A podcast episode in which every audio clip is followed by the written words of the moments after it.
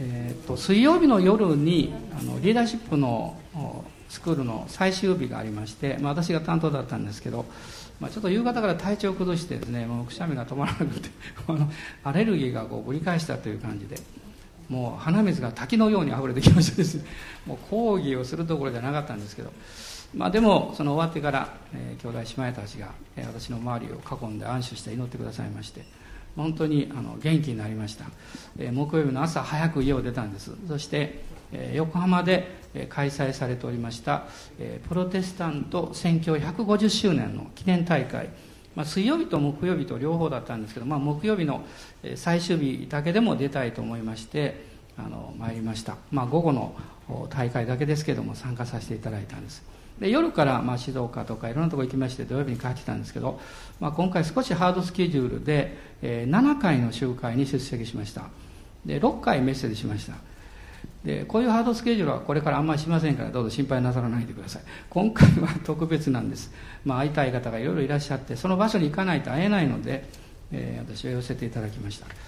まあ、ある人たちはあの教会の牧会も忙しいのにどうしてそんなにいろんな出かけるんですかと、まあ、心に留めながらあの考えておられる方もおられるんじゃないかと思いますけど、まあ、一つの、まあ、これは私の証明なんですね。ですからこれはもうどうしようもないんですけどでももう一つはですね私何が思ってることはリバイバルの準備をしてるんだと思ってます。リバイバルの訓練なんです。皆さんリバイバルが始まると朝から夜まで毎日毎日集会続くんですよ。もうこれ本当ですね。アメリカとかいろんなところで、まあ、いろんな精霊の働きがあります。もう毎日ですよ。私は随分訓練しましたから平気です。平気です。もう1日23回メッセージしても平気です。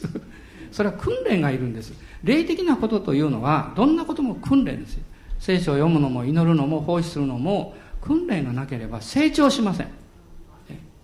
私たちはリバイバルのために召された教会であると私は信じてるんです。ですから、まあ、リーダーである私が自分をまず訓練しなきゃいけないといつも思ってます、えー、ですからお互い、まあ、励まし合いながら、まあ、神様の大きな働きを期待していきましょう。で今年は、えー、日本における、まあ、プロテスタント選挙150周年の年にあたります、まあ、厳密に言えばもう少しあの経ってるんですけども、まあ、1549年に、まあ、ザビエルが来まして、まあ、カトリックの側の宣教がスタートしました。そして、えー、1859年にですねあの函館と、えー、長崎ですねそれから横浜ですね、まあ、3つの港が、まあ、開港を迫られたというかまだ鎖国の時代でしたけれども。でその当時はまだですね実はあのキリシタンのあの禁令という考察がまだありまして禁止されてる時だったんですね。えそれがあの解かれるのは1873年なんです。それからですからその十数年前に、えー、まあこの開港と同時に、まあ、アメリカを中心に、えー、プロテスタントの宣教師たちが、まあ、どんどんどんどんやってこられて日本のプロテスタント宣教というのが始まったわけです。でその時に来られた、まあ、宣教師の方たち、まあ、リギンズウィリアムズフルベッキシモンズブラウン、まあ、こういう有名な宣教師たちがいらっしゃるんですね。この中のブラウン宣教師という方は、まあ、私は個人的には会ったことはありません。そんなに長生きしておりませんから。でも、えー、この方のお母様の祈りのことを本で読んだことがあります、えー、日本の漆器をある時水部さんからもらってこんな素晴らしいものを作る国民のために祈らなきゃいけない、えー、そして結婚して子供さんが与えられてサムエルと名付けました。そしてえ主に捧げて祈ったそうです。神様どうぞこの子を用いてください。もちろん本人には言わなかったんです。言うとプレッシャーになりますからね。で彼が大きくなって、まあ、サムエル・ブラウン宣教師として、まあ、日本のプロテスタント宣教師の最初の年の一人でありました。えそして彼のおい子さんが北陸に宣教師に来ました。そしてリバイバルを導きました。北陸学院とかそれから北陸の教会、まあ、あのいくつかの教会を建てたわけです。そしてそのまた2代後の方が京都に宣教師に来ました。そして、まあ、その先生に導かれた一人が、まあ、私の妻であるわけです、まあ、そういう関係がありまして私はトマス・ウィン先生の北陸のリバイバリストですけども本を2回読んだことがあります。まあ、なんとなくそういう霊的なつながり現実にあったことはないんですけどそういう歴史を振り返っていきますとこう親しみというものを感じるんですね。そして福音を伝えるためにその情熱と信仰を用いた人々のまあ偉大さというか、まあ、それにまあ心が打たれます。まあこの会場は5000人ぐらい入る会場でしてあのもう満席だったんですね。久しぶりにずっと列を作って並びました。暑かったです外でね並んでるのはね。でも感謝だなと思いました。会場に入るのにねこんなに列を作らなきゃいけないほど多くの人たちが、まあ、この近隣からもおいでになるんだなと思って、えすごく、まあ、まあ、感動を覚えながらあの入ってきました、まあ、神様はこの国を愛していらっしゃる、そして、この国のキリスト宣教の歩みというのは過去に祈りと血を流された人々の上に立てられているんだということを、まあ、今朝もあの覚えたいなというふうにあの思います。で今日はまあ青年の方に向けてのメッセージということも含めてですね、えー、聖書のある箇所を選んだんですけれども、えー、歴代史の上第一歴代史の4章の9節から10節です。第一歴代史の4章の上の方ですが4章の9節と10節をまず最初にご一緒に読みましょう。ご一緒にどうぞ、はい、ヤベツはイスラエルの神に呼ばわっていった。私を大いに祝福し私の地境を広げてくださいますように。見てが私と共にあり災いから遠ざけて私が苦しむことのないようにしてくださいますように。そこで彼神は彼の願ったことを叶えられた、まあ、よく皆さんご存知のこのヤベツの祈りとして多くのクリスチャンに親しまれている箇所です、まあ、この箇所の中で私が一番好きな言葉は神は彼の願ったことを叶えられた。この言葉ですね。なんと自己中心的なんでしょうか。ああ神様は私の願ったことを叶えてくださる。また叶えてくださった。そのことを振り返るときに、まあ、感謝でいっぱいになります、まあ、数年前にヤベツの祈り運動のようなものが、まあ、アメリカや日本でも起こりました、えー、この祈りに関する本が、書かれまして翻訳されたりまた日本でも何人かの先生たちがこのことについて、メッセージ集を出されたりなさいました。で私は個人的には実はこのヤベツという聖書の中に出てくる人物のことを学んだのはもう随分前なんです、まあ、30、えー、1 9 7 1 2年だと思いますが、えー、この歴代史のこの箇所というのは名前ばっかり出てくるんですね。聖書のドレスは飛ばすところなんです。もう名前だけ分かんないよとね。その間にこの場所だけじゃないんですけど素晴らしいことがたくさんあるんです。でスンベリ先生が当時 KBI の院長をしてらっしゃいました。スンベリ先生がこの御事を開かれたんです。びっくりしました。飛ばしたくなるその聖書の箇所にこんなすごいこと書かれているんだと思いました。それ以来私は聖書を飛ばさないように読もうと心がけたんですね。でヤベツという人これ不思議なことに彼は、まあ、十二部族の中のユダ族なんですがこの4章の一節から読んでいても分かるんですけどもヤベツのお父さんとお母さんの名が記されていないんです。普通はあの系図っていうのは順番にこう書くんですけどねヤベツに関してはお父さんお母さんの名前が出てこないんですね。ただ分かることは彼の兄弟たちよりもこのヤベツは重んじられていた。尊敬されてた人物であったということ。そしてこのヤベツという名というのは、え、さっき読みませんでしたが9節にあるんですがヤベツは彼の兄弟たちよりも重んじられた。彼の母は私が悲しみのうちにこの子を産んだからと言って彼にヤベスという名を付けた。この名前はお母さんによって付けられた名前である。ひょっとするとですから彼が生まれた時はお父さんがもう亡くなっていたのかもわからないですね。でヤベスという名前の意味は何かっていうと悲しみ。あるいは悲しみを作る人。こういう意味なんです。イエス様は平和を作り出す人々は幸いであるとおっしゃいました。こういう人々のことをピースメーカーと言います。ところがこのヤベツという名前の意味はですねソロメーカー。悲しみを作り出す人こういう意味なんですね。まあこれは、まあ、旧約聖書の名前というのはその当時の状況であったりその家庭の事情であったりその両親の霊的状態であったり将来に対する願望であったりそういうものが名前として用いられるのは常識なんですね。このお母さんの悲しみというのは一体何だったんだろうかなと私は思います、まあ、良くも悪くも想像することができます。例えば家庭の中に辛いことが続いてまた自分も辛い苦しい経験があってそしてその時に生まれた息子だからということでそういう名前を付けたんでしょうか。私はもう一つの意味をむしろ考えたいんです。それは良い捉え方かも分かりませんね。事実はどうか分かんないんですよ。はっきり書いてませんから。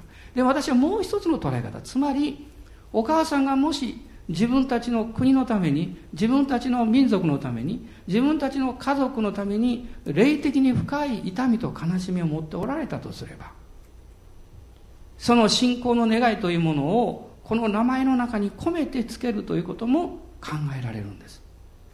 まあ、どちらを取ろうと、まあ、聖書に書いてませんから皆さんの自由ですけどね。で、私はですね、そのことをなぜ思ったかっていうと、ヤベツという人の祈りは偉大な祈りですよ。で、大胆な祈りです。神を、私を大いに祝福してくださいという祈りなんです。そして私の地境、私の働きの領域を広げてください。私が苦しみに遭うことがないように、神様あなたが守って導いてください。すごい祈りなんです。もしお母さんが小さい頃から、お前は大きくなった時に神様にいつも祈るんだよって。神様から祝福をいただいた人生を送るんだよということを何度も語っていたとすれば、彼がこの祈りを心からすることができるようになっても何の不思議もないと思います。皆さん幼子に対してあるいは教会に来ている子供たちに対してあなたが語りかける言葉に注意してください。励ましを与えね、益をもたらす言葉を語っていただきたい。子供たちに会う時に「今日も来れてよかったね」って「イエス様愛されてるよ」そういう言葉を何度も何度も聞いた子供たちはその心の中に充足感を覚えます。私の存在は大事なんだということを理解します。そして彼らのセルフイメージが高められます。人生というのは悪いことばかりでない嫌なこともたくさんあるけれどもそこに誠の神様を信じイエス様に従っていくならば素晴らしい希望があるんだということを確信するようになるんです。それは本人だけの責任じゃありません。その周りを囲んできた家族や出会ってきた人々そこにも大きな責任があります、まあ、今日私がこの国を憂える一つの理由がそこにあるんだと思いますね。ヤベツはですから生涯の祈りとして神様は私を大いに祝福してくださいというふうに言ったわけです。私もクリスチャンになりまして四十数年もうなってしまいました。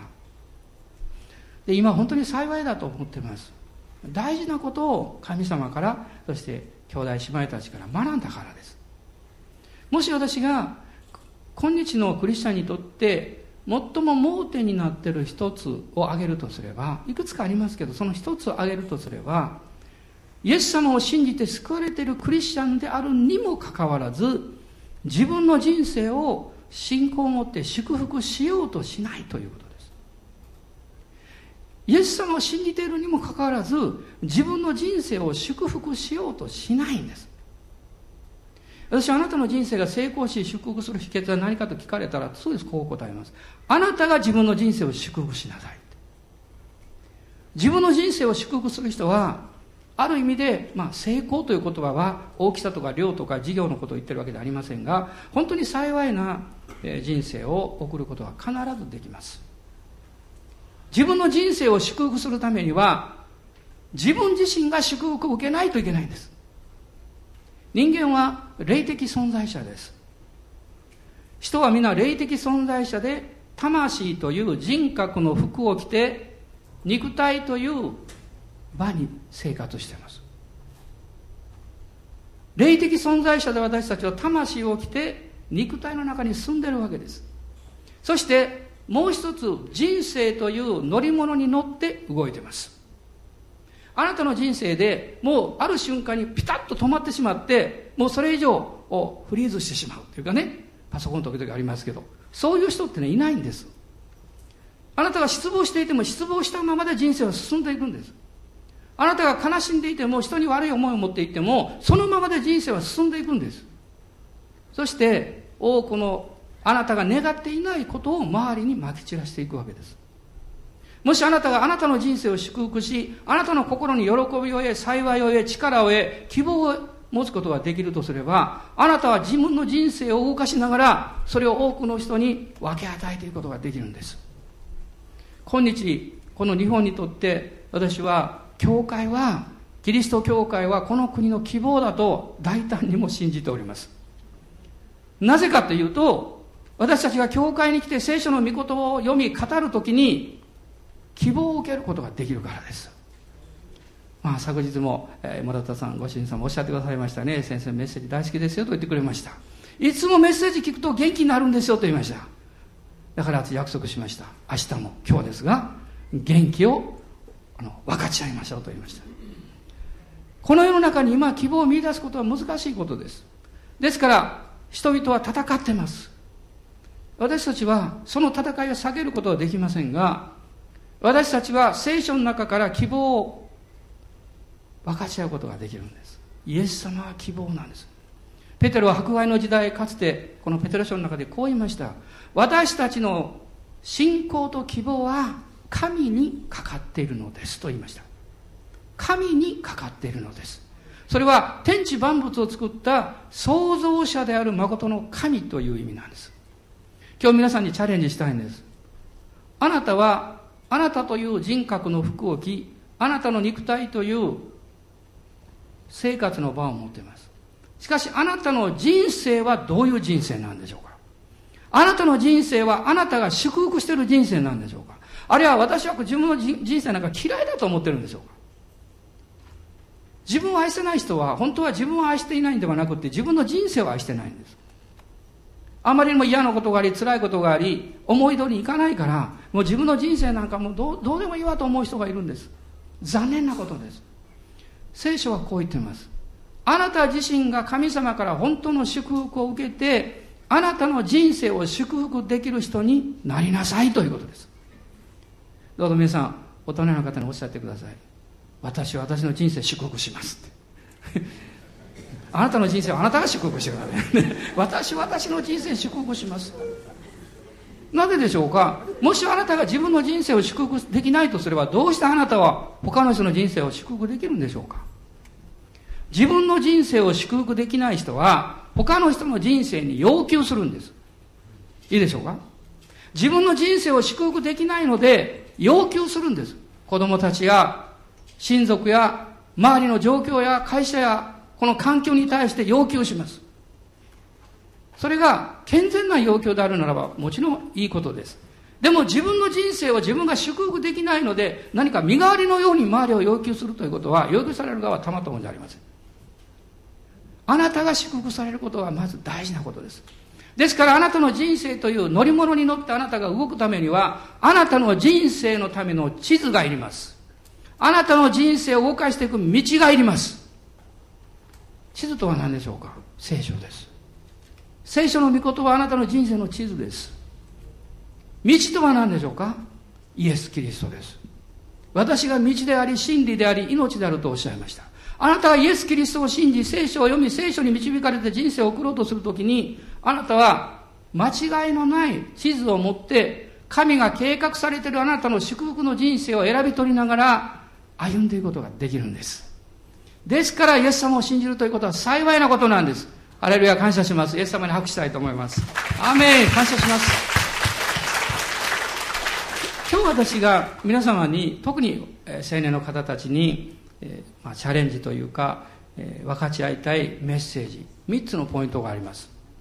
まず一つはあなたが、あなたの人生を祝福するために、3つのことです。第一は、あなたの人生の上に神様からの霊的祝福を受け取りなさいということです。なんと多くの人たちがお金や富やガールフレンドや私たちの一時的な何か喜びを満たすようなものを第一優先的に求めていることでしょうか。その求めていること自体は全てが悪いわけじゃありません。必要なことや大事なこともたくさんあります。しかしそれらのものは第一に求めるべきものではないんです本当は。なぜかっていうとそれらはみんな一時的に終わるものだからです。聖書はあなたが第一に求めることは神様からの霊的祝福であるということを語っています。エペソの一章の三節の中に私たちがイエス・キリストを信じるときにキリストによって天における諸々の霊的祝福を受けたのであると書かれています。この祝福というものはどういうふうに流れてくるんでしょうか。それはこの聖書の御言葉を通して流れてきます。聖書の御言葉を受け取るということは実は霊的祝福を受け取ることなんです。ただしその霊的祝福を具体的に私たちが消化するためにねそれを自分のうちに受肉するためには助けが必要です。その助けをしてくださるのが精霊なる神です。ですから御言葉と精霊の働きが一つになるときにそこに人々が変えられてきます。そして家庭が変わっていきます。地域が変わりやがて国が変わっていくわけです。私はあの基調講演でですね、まあ、あのプロテスタントの150周年の午後の講演の中に、まあ、2人の基調講演なさる先生たちいらっしゃいましたがあの後半の先生はあの東京女子大学の学長でいらっしゃる、えー、湊明子先生、えー、今日における、えー、教育、まあ、家庭教育とキリスト教という主題でお話をくださいました。非常に私は印象深かったたくさんのことを学びました。まあ、一つのことはですねこのプロテスタント宣教が始まって宣教師たちが来ました時に、まあ、皆さんご存知のいろんなミッション系の大学というものが創設されてきました。そのことの中で一つの今までなかったことが起こりました。それはその女の人たちが教育を受け始めたということそれまでは学校といっても男が中心だった。でもこのミッション系の大学というのはその女性もあの、まあ、若い女の子たちですねこう学ぶこう機会を与えてきました。ですから日本のこの教育レベルのその女性の教育レベルという点に関して、まあ、多大なまあ貢献をしているわけですね。そしてその中で信仰が伝えられこの聖書のこの御言葉が語られてきました、まあ、東京女子大学っていうのはあのニトビ稲造が創立者ですね。その出発点にはそういう信仰というものがあったわけですよ。で彼らが宣教師の人たちが一番伝えたかったことは何かっていうと教育も政治も芸術もですねビジネスもみんなですねそれは大事なことではなくって出発点のある祝福から流れてくるものだということです。その祝福の港は何かっていうと創造者なる神でありこの神から流れてくる霊的祝福なんです。つまり聖書の御言葉を通して神の国の原則というものが私たち人間に理解され消化されていくわけです。多分皆さんが小さい子供たちに、えー、どこかに行く時にはねこの道を通りなさいよってここ危ないから通ったらダメよとかねこここういうふうに曲がったらいいんだよって教えるでしょ。それは道筋です。道筋分からなかったらですねどどこに行っていいか分からないわけです。まあもちろん神様の大きな計画が変わってくると私の理解は変わりますけれども、でも神様からの霊的祝福を受けるときに実は、その祝福の中に神様からのビジョンを受け取ることができるんです。あなたの人生の中に天からの、神からのビジョンをどのようにいただいているかということです。ビジョンをいただいている人には、将来があり希望があるはずです。そして勇気があるはずです。それをやり遂げていこうとするはずです。ビジョンのない人はやる気がなくなります。それはその人がダメだからではなくて、ビジョンがないからです。聖書の中にも幻のない民は滅びると書いてます。どうして滅びるんですか？目標がないからです。私はどうも怠け者で、えー、血糖値のためにも、コレステロールのためにも運動しますしなさいって言われてます。怠け者なんです、私。そういう方おられるでしょ？何人かここにも。まあ、時々たまにね歩いたりしますけどね。でも私が一番歩く時いつかご存知ですか？習慣に行く時なんです。この3日間私は一体何十キロ歩いたでしょうか？歩いて歩いて歩いて歩いて汗だくです。挙句の果てが牙に行って東京ジャパに行く時出口間違えました。出たらどこにいるかさっぱり分からないですね。右と左反対に出るとですねもう全く分からないですよ。そしてまた反対の道をどんどん歩き出しました。途中で気が付いて戻ったんですね。多分15分ぐらいは余分に歩いたでしょうね。その時思いました。神様感謝します。家でこんなこと起こったらきっとつぶやいてると思う。でも集会に行くためだったらもう全然苦にならないですよ、ね、もうそういうチャンスも用いて神様私を助けてくださったんだと思うと本当に感謝しました。不思議ですね。人は希望があると目標があると苦しいことも嫌でなくなるんです。不思議ですよ。希望があり目標があると辛いことも辛くなくなるんです。むしろそれをやり遂げていこうというこれファイトになるんですね。ですからあなたの人生には希望がいる。希望は御言葉から来ます。御言葉を通して神のビジョンを受け取ってください。そしてイエス様の十字架を信じることによってその命が注がれてきます。あなたの人生の上に。二つ目のことはあなたの人生をキリストに差し出しなさいということ。あえて私は捧げ,、ま、捧げなさいとは言いません。というのは難しい場合があるから。でも差し出してください。そうすれば主が受け取ってくださって結果的にあなたは捧げたことになります。例えば皆さんこういう経験しませんか？何か美味しいもの持っていてですねそこに誰かがいてあげたいんだけど本当は自分を食べたいしどうしようかなどうしようかなとか思いながらですねでも一応まあ一応言ってみようかと思ってですねいかがですか？って言ったら相手にありがとうって取ってくださった。その瞬間失望し確実。思うでもすぐしばらくしてああやっぱりよかったなと思いますね。私たちは自分の肉を持ってます自我を持ってます。そんなにあの、えー、高潔な生き方が自然にできるわけじゃないんです。人間は自分中心ですよ。クリスチャンになってもそういう自分中心な生き方がありますから。でも神様を信頼して差し出して神様の方に受け取ってもらったら私たちは後で諦めがつきます。あもうこれでいいかと思うわけです。神様があなたの人生を要求してるわけじゃないんです。間違わないでください。なぜ神は私たちが自分の人生を差し出すことを願っておられるんでしょうか要求してるんではなくって、祝福したいからです。祝福したいんです。あの、5つのパンと2匹の魚をイエス様に差し出した子供のことは有名でしょで、ヨハネでの6章の9節を見ると、大麦のパン5つと書いてます。そして小さな魚2匹と書いてます。非常にリアリティに富んだですね表現ですね。この子はお弁当で持ってたんですよ。アンテレスさんがなんかこうその子に言ってですねイエス様にこれあげないとか言ってその子うーんどう思ったか分かんないけども。でもこれね君があげたらきっと喜ばれるよ役に立つよってね。でその子もね心の中ではまだ納得できなかったかもしれないけどイエス様にそう差し出したんです。聖書はそう書いてます。差し出したんです。するとイエス様がそれを受け取って祝福なさったんですよ。結果的にどうなりましたか？彼は5つのパン2匹の魚以上食べたかも分かりません。食べれたんです。イエス様がそれを祝福なさって全ての人が満腹してまだ残りが出るぐらいになってしまったわけです。神はあなたの人生を祝福したい。だからあなたの人生をキリストに差し出してほしいと聖書は言っています。あなたの人生を神に差し出した時に主は祝福なさいます。その結果何が起こるかと言いますとあなたの人生に使命感が目覚めてきます。人は偶然に生まれたものじゃありません。もし偶然に生まれたものであれば生きようとはしないはずです。小さな魚でもあるいは小さな花でもね、あの花はまあ普通はですね太陽に向かって一生懸命こう生きようとします。ね、花を咲かせようとします。人は本能的に生きようとします。それは神様から与えられている使命感があるからなんです。でもそれがどういうものであるか気がついていない。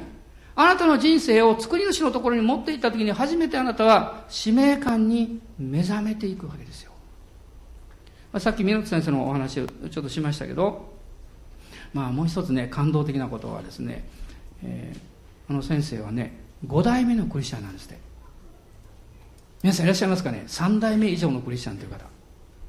2代目は結構いるでしょ？あ3代目いらっしゃるね。感謝ね。4代目。あこの教会の最高は3代目ですか？4代目いる？5代目ぐらいいる？いやこれは感謝ですね。あの先生もそうですそうで 5, 5代まあ先の方がね上田で宣教師の方に導かれてあのクリスチャンになったそうです。そしてもう445歳になっておられたその方がですね先祖ですねご主人が亡くなられて子供さんも育てらっしゃった。でも神様から使命感が与えられたんですね。学び始めたそうです、ね、そして信仰を伝えていった子供たち。まあ2代目3代目は弁護士になれたそうです。4代目はお医者さんだったそうです。5代目はこの先生です。そしてこうおっしゃったんです。実は私の3人の息子たちもその孫たちももうイエス様を信じてクリスチャンなんですって。7代目までは一応達成しました感謝ですね。私は使命というのはもうそれが自分の子供であれあるいはあの若自分あなたから見て若者であれその信仰を継承させていくということは非常に重要だと思います。この日本のような国にですねイエス様の福音が根付いていくためには家族が非常に重要です。その家系の中にキリストを信じる信仰がこう植えられていかなきゃいけないんですよ。その結果人々は福音を非常に受けやすくなります。クリスチャンの家に生まれたからってって自動的にクリスチャンにならないんですよ。まあ皆さんご存知のようにね。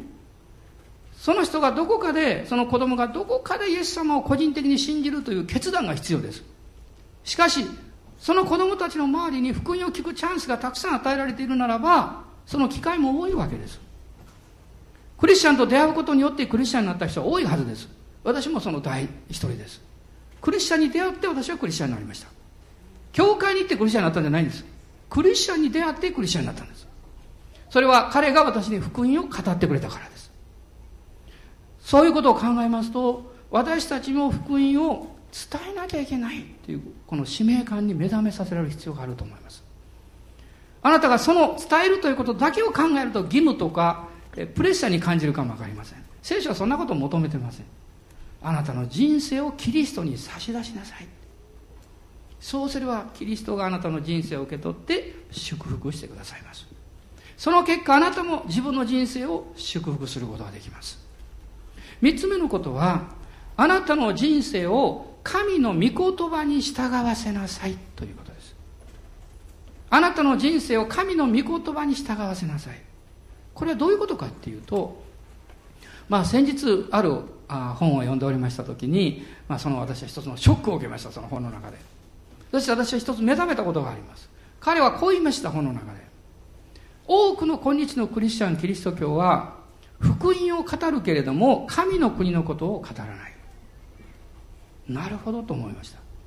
福音は何をもたらすんでしょう？救いをもたらします。神の国は救われた人々の人生を変える働きをします。そしてその結果社会を変えていきます。まあ社会というと大きく聞こえるかもわかりませんがあなたと接する人々職場やあの一緒に学んでる人々や出会う人々の生き方を変えていきます。これは神の国の福音です。確かにイエス様が復活なさって40日間弟子たちに現れなさいました。でも使徒行伝見ますとこう書かれています。主は40日の間復活なさってご自分を示され神の国のことを語られたと書いてます。救いを語られたとは書いてません。なぜかっていうと救いはもう完成したからです。十字架によって完成したから。そして復活されたから。そしてこの復活の信仰を持った人々が神の国を立て上げていくために神の国のことを語られたんです。もっと分かりやすく言いますと神の国というのはキリストの性質キリストの支配それをあなたの人生の中にもたらしていくことです。そのためには御言葉に自分の人生を捧げる必要がある。従わせる必要があるんです。まあ私はああのまあ、こういう人が昔いましたね。あの私来週忙しいんで私の心は教会行ってますけど体は別のところ行っておりますって。なんか変なこう言い訳かなと。もちろんあの忙しくて行けない時もあるでしょうけどその人の場合はですねちょっと怠けがあってそう言ってたんですね。私はおかしいなと思いました。もしそういう人がいるとすれば彼は福音を信じてるが神の国を生きてはいないんです。神の国の原則は救われた人だけが経験できる範囲範囲なんです。まあ開かなくていいですけどもあのえー、ローマ人の手紙の14章の17節ですね。皆さんご存知ですが神の国は飲み国ではない。義と平和と精霊における喜びである。義と平和精霊による喜び。義と平和はキリストの支配キリストの性質なんです。皆さんが職場で出会う人々に何をもたらしてますか？愚痴ですか？つぶやきですか？一緒になって会社を儲けてんですか？それであるならばキリストの性質を伝えてはいないんです。しかしあなたが共に感謝しよう。そして今自分たちができることがどういうことかを考えて一生懸命やろう。まあ祈りましょうとは言えませんからノンゴリシャンですからね。でも一生懸命やりましょうというならばあなたはキリストの性質を伝えています。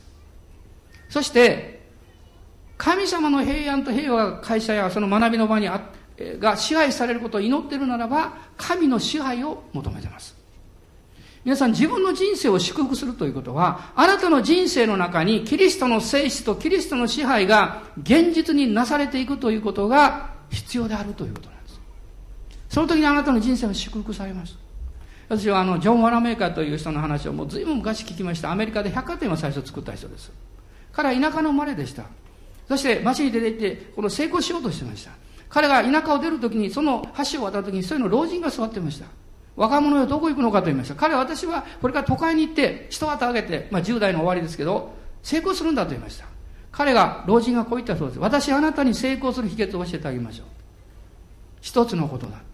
神の国と神の義を第一にしなさい。礼拝を第一にしなさい。あなたの与えられた収入の10分の1を主に捧げなさい。神はあなたの生き方とあなたのビジネスを必ず祝福してくださる。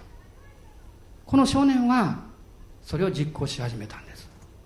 皆さんご存知のように彼はビジネスで成功しました。それだけではありません。アメリカのあの閣僚の一人に彼は抜擢されました。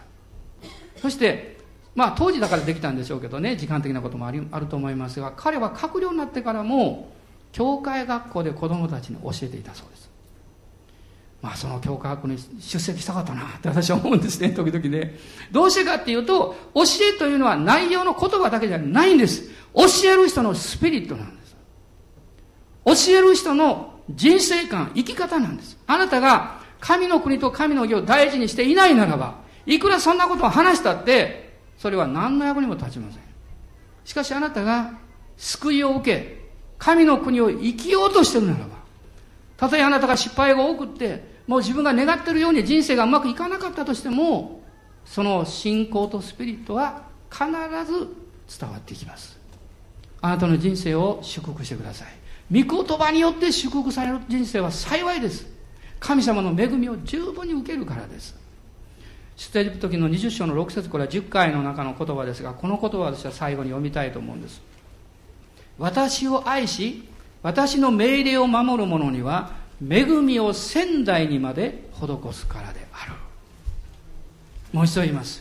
私を愛し私の命令を守る者には恵みを仙台にまで施すからである。あなたの神はあなただけを祝福したいんじゃないんです。あなたの子孫もあなたの親戚もあなたが関わる人々もあなたを通して祝福したいんです。あなたの人生を祝福してください。お祈りします。今立ち上がりましょう。立ち上がって主の前に出ましょう。もし自分が嫌いだった人自分の人生にはろくなことがないと思ってた人確かにそうかも分かりません。でも今日はそういう受け取り方をやめましょう。そして悔い改めましょう。神様あなたは私を祝福なさりたいなら私の人生も祝福してくださることは間違いないと信じますそして大胆に乗ってください。キリストによって私は天の諸々の祝福をいただきます。この祝福によって私が私の人生を祝福します。アーメン。感謝します。ハレルヤ。今しばらく主の前に出ましょう。どうぞご自分でお祈りください。ご自分で祝福してください。ハレルヤ。イエス様感謝します。あなたの皆によって私の人生をもう一度祝福します。キリストの恵みと道からに導かれていく人生を歩みたいです。主がどうぞ導いてください。ハレルヤイエス様感謝します。ハレルヤイエス様感謝します。ハレルヤイエス様の皆によって祝福します。イエス様の皆によって兄弟姉妹も祝福します。アーメンアーメン。ハ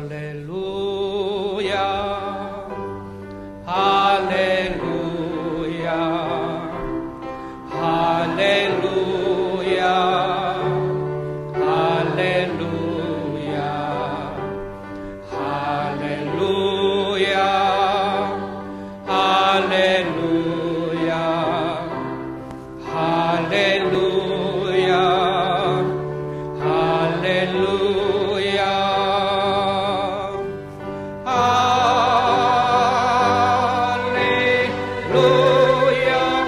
手を挙げて祝福してください。